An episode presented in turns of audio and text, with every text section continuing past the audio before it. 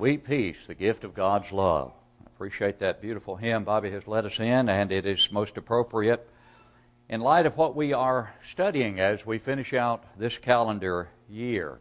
And that study involves the fact that the New Testament Christian never stops growing. We've been in a series of lessons on the New Testament Christian uh, on Sunday mornings recently, based on the theme of the lectureship at the Memphis School of Preaching last March and looking at various aspects concerning the New Testament Christian. But on this one, we're spending more time and concluding the series as we look at various aspects in which, uh, or qualities in which the Christian should never stop growing. And as the basis for this concluding part of our series, we're looking at 1 Peter, uh, chapter 2 particularly, the key verses there where Peter in 1 Peter 2 1 and 2 says, Therefore, laying aside all malice, all deceit, hypocrisy, envy, and all evil speaking, as newborn babes, desire the pure milk of the word that you may grow thereby. The pure milk of the word that you may grow thereby. And we're staying right here in 1 Peter and going back and looking through this first epistle of Peter's to see 12 12 wonderful, beautiful qualities in which the Christian should be growing. And as we began this part of our series last time, we looked at grace as well as some fundamental principles about growth. That basic fundamental principle is indeed just what the title of this uh, part of our series suggests. The New Testament Christian never stops growing. There is never a point in my life as a child of God where I can say I have attained. I am leveling off now. I've reached uh, the pinnacle of every beautiful Christian quality, every Christian grace. There's no more room for growth. That will never occur with the right thinking child of God. It may occur with the wrong thinking child of God, the one who's not thinking as he or she should, but it will never occur with the right thinking child of God because our determination must be that we are growing in every Christian grace. And indeed, that's what the New Testament abundantly teaches. And as we think of Christian graces, a brief review of the first of these qualities that we've looked at in 1 Peter as we go back to 1 Peter chapter 1 and verse 2, where Peter's greeting is that which is so often characteristic of his fellow apostle Paul. Grace to you and peace. Grace to you and peace be multiplied. And we pointed out that indeed we are to grow in grace because in Peter's second epistle at chapter 3 and verse 18, he makes it abundantly clear that that is the case when he says, But grow in the grace and knowledge of our Lord and Savior Jesus Christ. As we pointed out last time, grace is favor, specifically the unmerited favor of God. And indeed, we cannot merit the grace of God. God extends it to us through His mercy, which is defined quite often as grace in action, mercy is. But we also saw that grace is not extended by God unconditionally. As we looked at the first instance of the word's use in Genesis 6, verse 8, in reference to Noah. But Noah found grace in the eyes of the Lord. But why? Upon what basis did Noah and those other seven precious souls, his family obtained grace when God was about to destroy the world through flood because of its great wickedness. The basis is seen in verse 9, following verse 8. This is the genealogy of Noah. Noah was a just man, perfect in his generations. Noah walked with God. Noah walked with God, that is, he was faithful to God, thus God extended his grace. Was Noah a sinless individual? No, as we pointed out last time, but he was blameless before God. That is, he lived in accordance with the will of God under that patriarchal dispensation, and thereby God was able to extend to Noah and his family that wonderful grace by which they were saved from the deluge. And so grace is not unconditional. Grace comes through through obedience to God's will, and that comes by faith. Another of these qualities, the 12 that we'll be discussing in these last few lessons on this series on the New Testament Christian. But this morning we move to perhaps one of the most pleasant sounding words in all of the English language, if you think about it peace. Peace. Peace just has a pleasant sound to it, doesn't it? A pleasant sound and a very pleasant connotation. Peace. And indeed, the Bible has a great deal to say about peace, from Old Testament to New. Should we grow in peace? Well, apparently, Peter, by inspiration, thought so. Grace to you and peace be what? Multiplied. That indicates uh, growth, doesn't it? We often sing another beautiful hymn Peace, perfect peace in this dark world of sin. The blood of Jesus whispers peace within, and without the blood of Jesus, there is no peace within. As this song we have just sung expresses so beautifully and scripturally as well. But let's think about peace. The word in the New Testament, the word in the New Testament is Irene. If you know someone named Irene, then you know someone whose name is based upon the, the New Testament word for peace. Irene, Irene is the, is the word for peace that is used throughout the New Testament. And obviously, peace is defined in various ways in the world in which we live. And validly so, peace is cessation from hostility, an absence of war, something for which we regularly pray and for which we desperately long in a war torn uh, world, even now in which we live. But the peace about which we will speak primarily and emphasize in, in this uh, study, as part of our study, is not that cessation of hostility, not even that, uh, that harmony uh, among members of a family sometimes, because that is not the peace that Jesus came to bring. In fact, in Matthew 10 34, Jesus said, Do not think that I came to bring peace on earth. I did not come to bring peace, but a sword. Now, in John 14 27, to the apostles, he said, My peace I leave with you. Not as the world gives, give I unto you. Let not your heart be troubled, neither let it be afraid. Is that a contradiction? Well, someone who's not fair with Scripture might try to make it a contradiction and say, well, you see, we have Jesus, whom you claim to be Lord and Christ, contradicting himself, saying, I came to give you peace, I did not come to give you peace. Well, obviously, the context determines here and clearly points out that when Jesus said in Matthew 10:34 as it's recorded, "Do not think that I came to bring peace on earth. I did not come to bring peace, but a sword." What did he go on to say?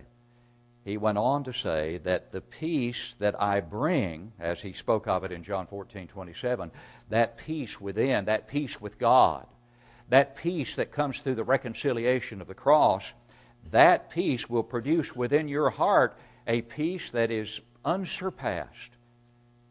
But because you have that peace, because of your obedience to my word, and others will not experience that peace because they refuse to obey my word, there will be a division or a lack of peace between those who obey and those who do not obey. That's the context of Matthew 10 34. Because you see, when you read on, for I have come to set a man against his father a daughter against her mother, and a daughter in law against her mother in law, and a man's foes will be those of his own household. And then Jesus went on to say in that context, He who loves father or mother more than me is not worthy of me. And he who loves son or daughter more than me is not worthy of me. Jesus said, For those who will embrace the peace that I bring through my sacrifice, you will have a peace that is unsurpassed. But you will at times be in conflict with others who do not enjoy that peace. And many times, that conflict will exist even in households, among family members. Well, should we sacrifice the peace that we have in Christ in order to maintain peace in the household? The answer is obviously no. Certainly, we need to pray that we can have that kind of peace and that kind of harmony even within households, but the peace that surpasses understanding must take precedence over the cessation of hostility, even within families, because Jesus came to bring us into the way of peace. You remember in the account of the birth of Christ in Luke's uh, chapter, in Luke chapter 2. Do not be afraid, the angel uh, said here to the shepherds. Do not be afraid. He said, uh, Behold, I bring you good tidings of great joy, which will be to all people. For there is born to you this day in the city of David a Savior who is Christ the Lord. This will be a sign to you. You will find a babe wrapped in swaddling cloths, lying in a manger. And suddenly there was with the angel a multitude of the heavenly host praising God and saying, Glory to God in the highest, and on earth peace, goodwill toward men. Jesus, the Prince of Peace, came into this world to bring peace. The peace within to those who will be obedient to his will. But even among those who have that peace, they will have to contend with others who have not embraced it through obedience to the gospel. Peace is a beautiful word, and the word here simply indicates a tranquility of the soul. A tranquility of the soul that is to guide and rule every aspect of our lives. And to keep that soul, if you will, tranquil and quiet and under control amid the turmoil and the passions that will tend to arise in our lives. There's a passage on peace that addresses that very concept that I have just described. Look with me at Colossians chapter 3 and verse 15. In Colossians chapter 3 and verse 15, and let the peace of God rule in your hearts, to which also you were called in one body, and be thankful. Let the peace of God, the peace of God, that is the peace that God gives. How? Through obedience to His will and the reconciliation that comes through obedience to His will. As the same writer in the Ephesian letter points out in verse 14 of chapter 2 of Ephesians. Remember, for He Himself is our peace who has made both one and has broken down the middle wall of separation, have abolished in his flesh the enmity that is the law of commandments contained in ordinances, so as to create in himself one new man from the two, thus making what? Peace. And that he might reconcile them both to God in one body through the cross, thereby putting to death the enmity. Peace through the reconciliation process in what? In one body. And the same writer makes that same point and emphasizes that same body in the passage we just noted in Colossians 3:15. Let the peace of God rule in your hearts, to which also you were called in one body. There's that same one body, which is clearly the church of our Lord and Savior Jesus Christ. And he says, "And be thankful." But the word I want us to concentrate on in Colossians 3:15 in relation to peace is the word rule. And it's so vitally important in conjunction with the word peace. Because that word rule, that word rule indicates indicates an umpire. An umpire, not in the game of baseball, but an umpire in the Olympic Games or other similar games in Paul's time, in New Testament time. And that umpire was one who sat as a judge over the various uh, games and uh, kept things in order and under control, and then gave out the various awards to the winners of the games. Now, that's the word that Paul chooses to use by the inspiration of the Holy Spirit here in relation to the work that peace is to accomplish in our hearts, our minds. It is to sit there, as it were, as an umpire, as a director, as one that directs every aspect of life, that keeps those passions under control that may arise in our lives, the turmoils, the challenges that come. There is a governing there is a governing quality, if you will, a ruling quality that is to keep on governing, and that's the tense here, keep on. Keep on letting it rule is the idea here let, keep on letting. It's a present imperative. Keep on letting that peace be the umpire in your life. In other words, let it control every aspect. Don't let anything or anyone disturb that peace. That's how powerful it can be if you will grow in it to the point that you can honestly say and demonstrate that it has become the umpire in your life. And that no matter what happens, nothing can destroy that peace. Nothing can take away that peace because it rules it rules every aspect of your life. Is it any wonder then that Peter said, Grace and peace be multiplied, when Paul says, Let that peace be the umpire, the rule in your hearts? And then he adds, To which you were called. You were called to what? Peace. You were not called to bickering and, and biting and devouring, as we studied this morning in class in the Galatian letter. If you bite and devour one another, Paul says, you'll be consumed of one another. You were called to peace in one body, the church. Let peace always be the umpire. And it will be if we will grow in that quality. A couple of years ago, I preached a lesson here on false peace. And it might be worthwhile to just simply briefly remind ourselves that, that peace has to be properly, properly based.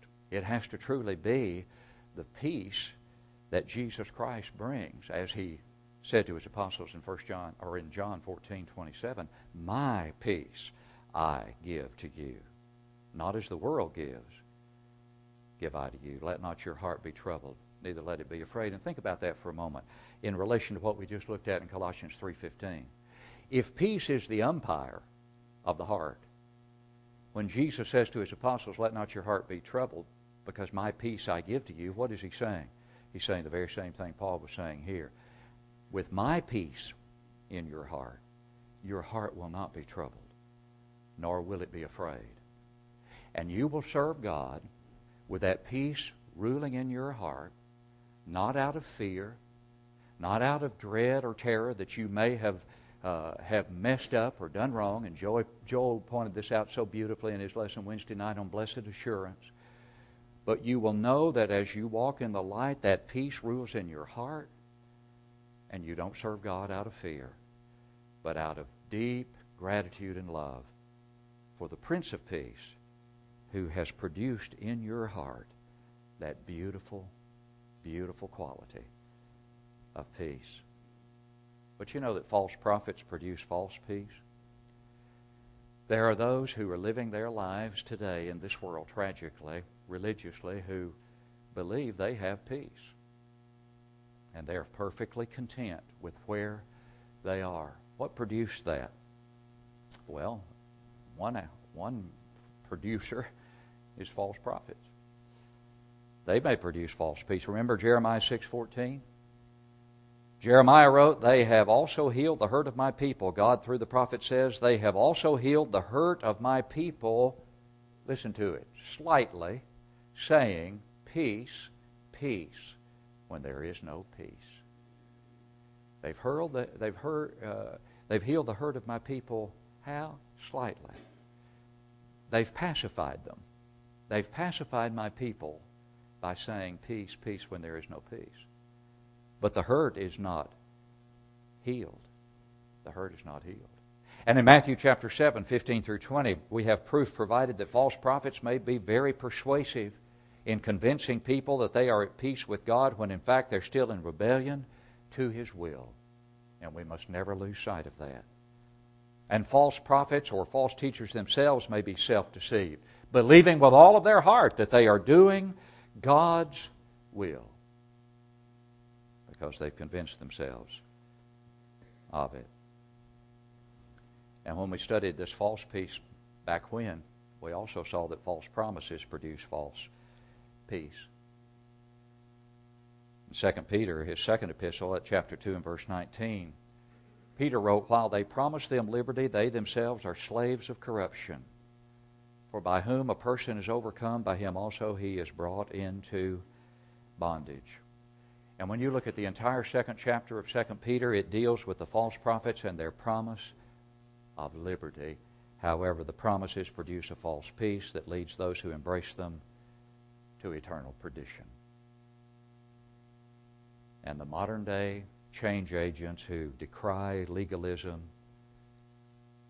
who denounce legalism, and who promise liberty have deceived many in the Lord's church.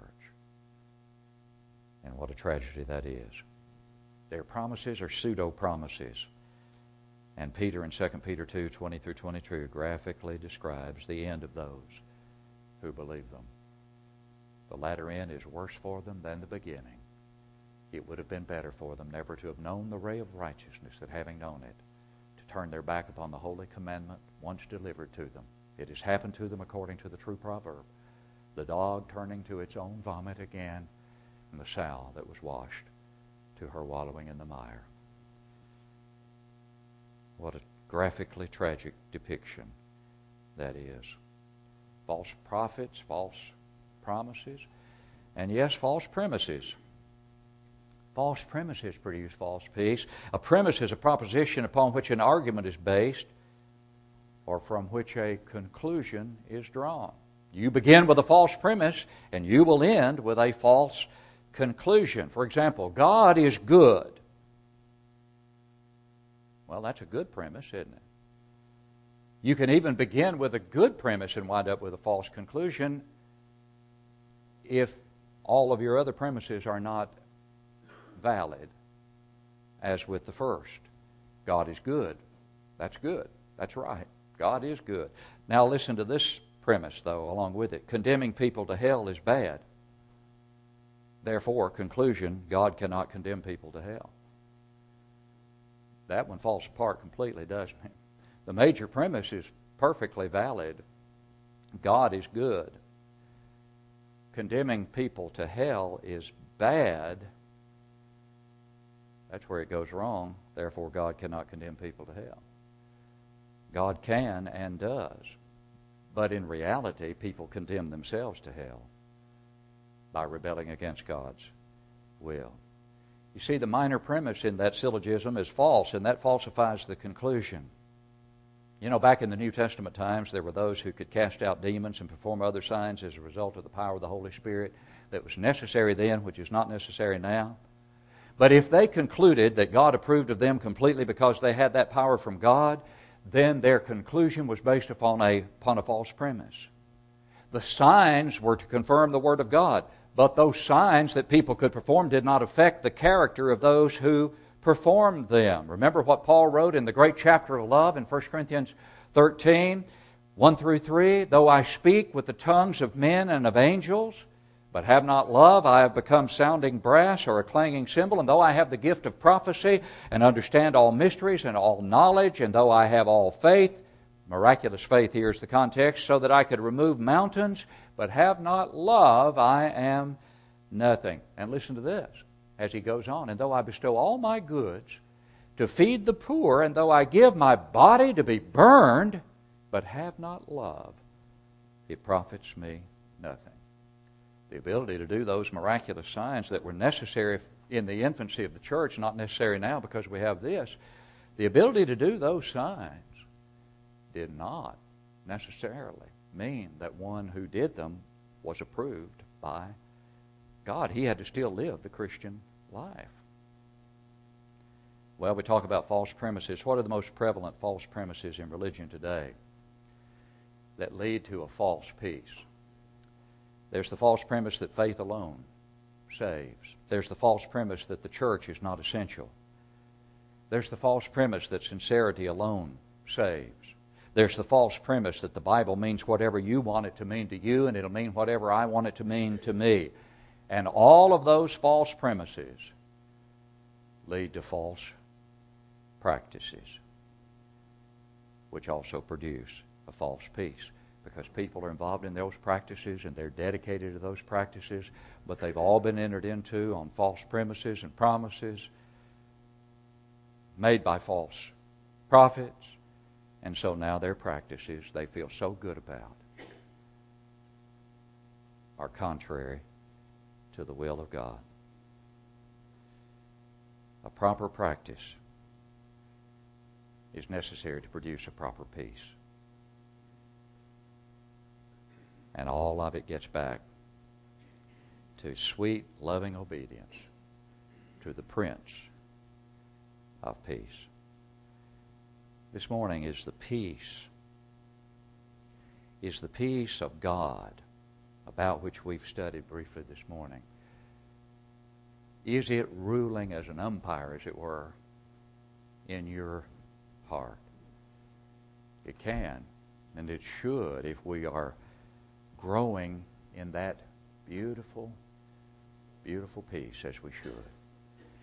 And when we mature by applying ourselves to the study of the Word of God and living faithfully the Christian life, when we mature to the point that that peace is that umpire, oh, what a life. Oh, what a life is had and enjoyed by the one who is ruled by that peace. Doesn't mean that turmoil won't come, doesn't mean that trials will not enter our lives, doesn't mean that sorrows will not befall us. We all know they will, and they do, and they have, and they will continue to as we continue to live. But that peace can keep everything under control to the extent that we can sorrow when it's time to sorrow, but without becoming despondent to the point of despair and giving up because the peace that surpasses all understanding is guarding our hearts and our minds, as the New Testament tells us it can and should and will if we will submit our lives to the Prince of Peace. Have you done that? By a belief in Jesus as the Christ, the Son of the living God, the Prince of Peace by repenting of your sins completely, changing your mind about where you are, and determining to be elsewhere, that is, in Christ, in peace with God? And have you confessed sweetly that you believe that Jesus is the Christ, the Son of the living God? And have you been buried with your Lord in baptism, as you must do, for the forgiveness of sins, in order to rise from that watery grave with that peace flowing beautifully and abundantly over the soul that has rendered sweet obedience to the will of the Prince of Peace. He who believes and is baptized will be saved. So said the Prince of Peace. To have that peace, we must obey as he has told us. And if you have, but you are among those who've turned their back upon that peace, and you no longer enjoy that peace, not validly based upon knowing that you are walking in the light as God is in the light. We plead with you to come home to the Prince of Peace and to enjoy once again the peace and the joy that once characterized your life. And for all others who need no repentance, may we never lose sight of the fact that the New Testament Christian never stops growing in grace and in peace and in 10 other beautiful qualities about which, Lord willing, we will speak before the series ends. If you need to come this morning, responding to the Lord's invitation, we plead with you to do so now as we stand to sing.